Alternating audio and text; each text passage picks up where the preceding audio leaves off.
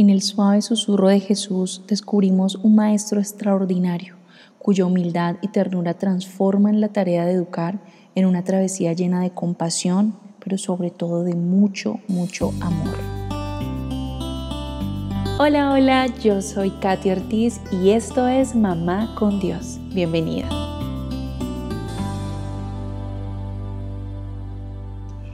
Hola mis queridas amigas, buenos días, bienvenidas a un nuevo día de reflexión y de aprendizaje en esta maravillosa travesía de la maternidad, pero de una maternidad con Dios. Gracias por estar en este espacio, gracias a las que se han sostenido, eh, se han mantenido firmes y me han acompañado día a día en, en este espacio, en este proyecto tan bonito de Mamá con Dios. Hoy continuamos hablando acerca de la educación cristiana y nuestro rol en esa educación, que como se los he dicho, no se trata de una materia, sino que se trata más de un estilo de vida en el cual nosotras somos eh, parte y arte importante de eso.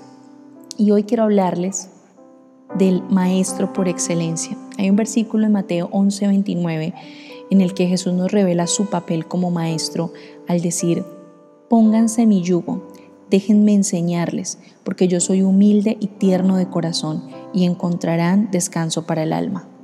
En este versículo Jesús nos invita a adoptar su guía, a adoptar su dirección en nuestras vidas. El yugo, aunque suele asociarse con carga y peso, en el contexto de Jesús representa un vínculo de aprendizaje, un lazo que nos conecta directamente con la sabiduría divina. Hablemos un poco del contexto en el que está escrito este pasaje.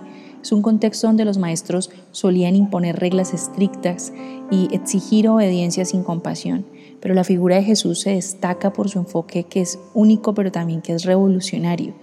Al calificar a Jesús como humilde y tierno de corazón, eh, se resalta en este pasaje su actitud, una actitud acogedora, comprensiva, sobre todo hacia aquellos que buscaban aprender de él. La humildad de Jesús se manifiesta en esa disposición que Jesús tenía a acercarse a las personas con respeto, con empatía. A diferencia de los maestros que buscaban imponer su autoridad, Jesús eh, digamos que se sitúa al nivel de sus discípulos, reconociendo esa humanidad y esas limitaciones. Esa humildad no debilita su enseñanza, por el contrario la fortalece, crea un ambiente donde la verdad se presenta con amor pero sobre todo es una verdad a la cual se puede acceder. La ternura de Jesús refleja también un corazón compasivo. Sus enseñanzas no son eh, meras reglas abstractas, sino que son expresiones vivas de amor, de cuidado.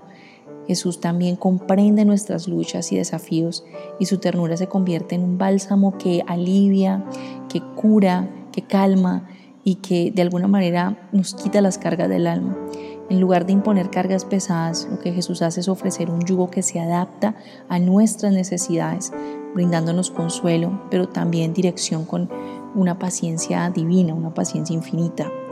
Y ese contraste con otros maestros de la época resalta una singularidad de Jesús como un maestro que no solamente instruye la mente, sino que también toca el corazón. Su enfoque no busca aplastarnos con normas, su enfoque es edificar con amor. En este modelo, nosotras encontramos no solo un educador, sino también un amigo compasivo que nos guía con gracia, pero también con entendimiento. Y ese aspecto distintivo de Jesús como maestro humilde y tierno subraya la naturaleza transformadora de su enseñanza. Es, es su secreto. Al sumergirnos en ese yugo, descubrimos una educación que va más allá del intelecto, alcanza las profundidades del alma y lo hace con amor y con compasión. Ahora yo quiero que tomemos ese ejemplo de Jesús con todo este contexto que te he dado y lo traigas a tu propia vida, lo traigamos a nuestras vidas. Imitar a Jesús en nuestra maternidad implica adoptar su modelo de humildad y de ternura en la forma en que educamos a nuestros hijos, en la forma en que los guiamos. Siguiendo sus pasos, nosotras podemos cultivar ese ambiente dentro del hogar que refleja las características de un maestro que es humilde pero que sobre todo es tierno. A mí personalmente esta semana me ha confrontado profundamente este versículo. Jesús era un maestro humilde y tierno. Y creo que a veces las mamás, por la carga que de pronto nos resulta en algunas ocasiones, ese tener que educar es una responsabilidad infinitamente grande.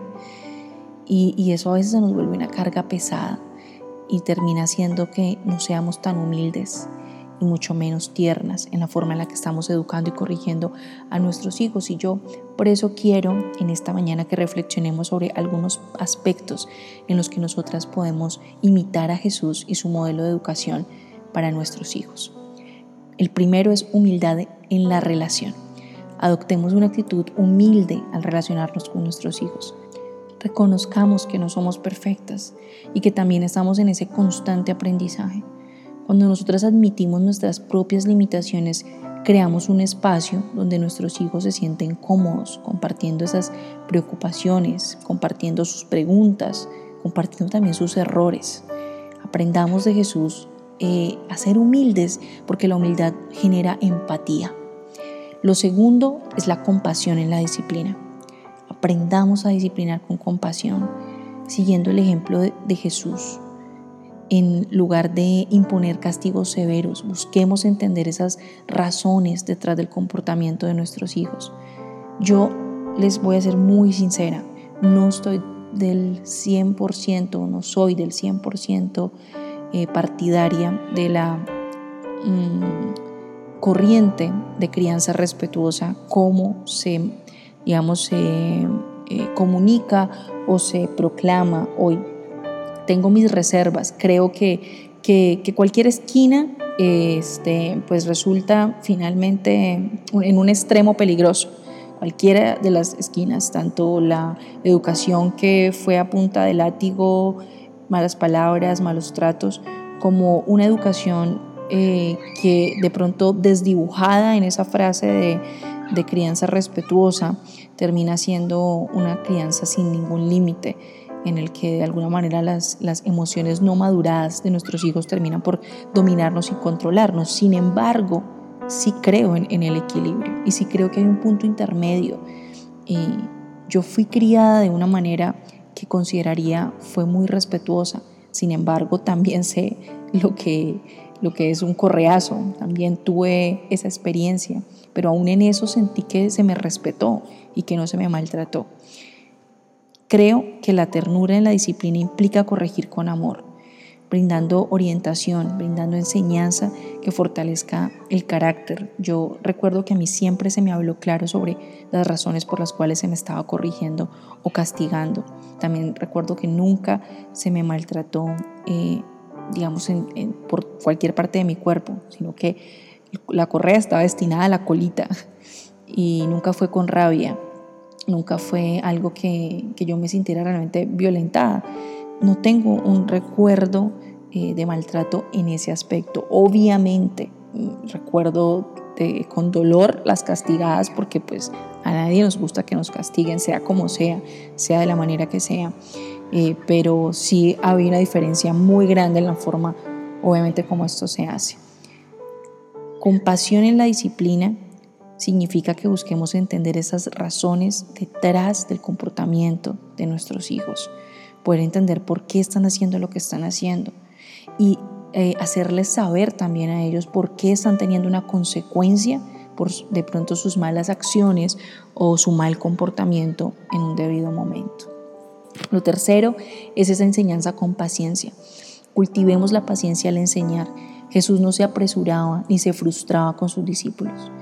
Más bien, Él les proporcionaba explicaciones cuidadosas, Él les repetía lecciones importantes. Yo sé que nos cuesta, yo sé que no es fácil seguir este modelo de Jesús, de esa paciencia tan impresionante que Jesús tenía para explicar de diferentes formas. Yo me aterro y admiro muchísimo la forma tan fácil y práctica que mi esposo tiene para explicar las cosas. Yo soy muy abstracta y a mí me cuesta un montón encontrar diversas maneras de explicar lo mismo. Yo admiro las personas que pueden hacer eso. Yo tengo una forma de explicarte las cosas y si no lo lograste entender en esa, va a ser muy difícil que yo encuentre otra forma de hacerlo. Y lo que he optado es que eh, sencillamente busco otras opciones porque ya no es algo que a mí me nace naturalmente, no, mi mente no logra generar un montón de formas para explicarte lo mismo yo explico las cosas como las entiendo y me quedo con esa comprensión. Entonces he optado, en el caso de mis hijas, sobre todo la mayor, para ayudarla, a buscar, buscar en internet otras opciones cuando veo que ya no está comprendiendo quizás como yo le estoy explicando las cosas. Así que se hace muy importante reconocer que la formación del carácter lleva tiempo, pero sobre todo requiere mucha paciencia. La cuarta eh, cosa es el modelo de amor incondicional. Reflejemos el amor incondicional de Jesús. Nuestros hijos deben sentir que nuestro amor no está condicionado por su desempeño, tampoco por sus errores. Al mostrar amor constante, construimos en ellos ese fundamento seguro desde el cual ellos pueden explorar, aprender, crecer, eh, está bien que sientan de pronto eh, nuestro enojo en algún momento, un enojo saludable. Eh, está bien que, que sientan nuestra tristeza, quizás por sus acciones equivocadas, de una manera sana, que no busque herir, sino que, que busque de alguna manera esa sensación de consecuencia. Yo creo que los seres humanos necesitamos experimentar consecuencias por nuestros actos, pero esas consecuencias no deberían hacernos pensar que no nos aman. Ahí es donde está el error el amor es incondicional porque así es como nos ama Dios. Dios nos ama profundamente, profundamente, pero definitivamente Dios no ama el pecado y, hay una separación en ese aspecto. Lo quinto es el fomento de la relación personal con Dios. Inspiremos a nuestros hijos el deseo de desarrollar una relación personal con Dios. Jesús constantemente señalaba hacia el Padre y de manera similar nosotras debemos dirigir a nuestros hijos hacia una conexión significativa con Dios. Fomentemos en ellos, como lo hablábamos ayer, la oración, la lectura de la palabra, el desarrollo espiritual, el crecimiento espiritual en sus vidas. Lo sexto es acompañarlos con empatía. Acompañemos a nuestros hijos con empatía como Jesús siempre mostró comprensión hacia las necesidades emocionales, comprensión hacia las necesidades físicas de las personas.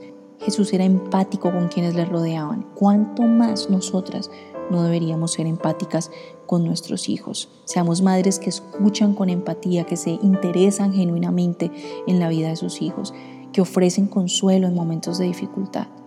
Si nosotras logramos imitar a Jesús en nuestra maternidad, no solamente vamos a transmitir conocimiento, sino también valores fundamentales en humildad, ternura, amor divino.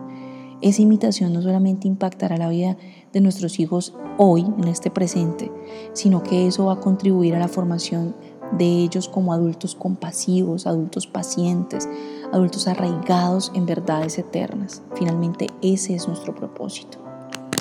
Señor, gracias, gracias Dios por tu palabra, Gracias porque nos confronta, porque nos enseña, porque nos impulsa, Señor, a crecer espiritualmente. Dios, gracias por lo que estás hablando en nuestra vida esta semana.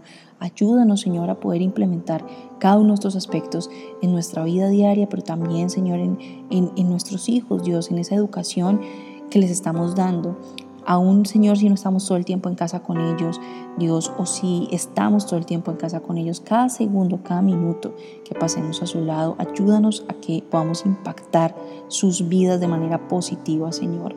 Ayúdanos a formarlos, danos muchísima sabiduría, Dios, para esta responsabilidad tan grande que nos has entregado de su educación, Señor. Ayúdanos Dios a formar en ellos, Señor, bases sólidas, pilares que estén soportados, Señor, en verdades eternas, para que ellos se puedan sostener sobre la roca que eres tú. Te lo pedimos en el nombre de Jesús y te damos gracias por tu amor. Gracias, Señor, por tu bondad y gracias por tu infinita misericordia para nosotros, para nuestra casa, Señor. Gracias Dios, te pedimos que hoy sea un gran día, Señor, un día en el que podamos reflejarte en cada cosa que hagamos, en cada pensamiento, en cada palabra que salga de nuestra boca. Te pedimos en el nombre de Jesús y te damos muchas gracias, Señor. Amén y amén. Te mando un fuerte, fuerte abrazo, que tengas un hermoso día.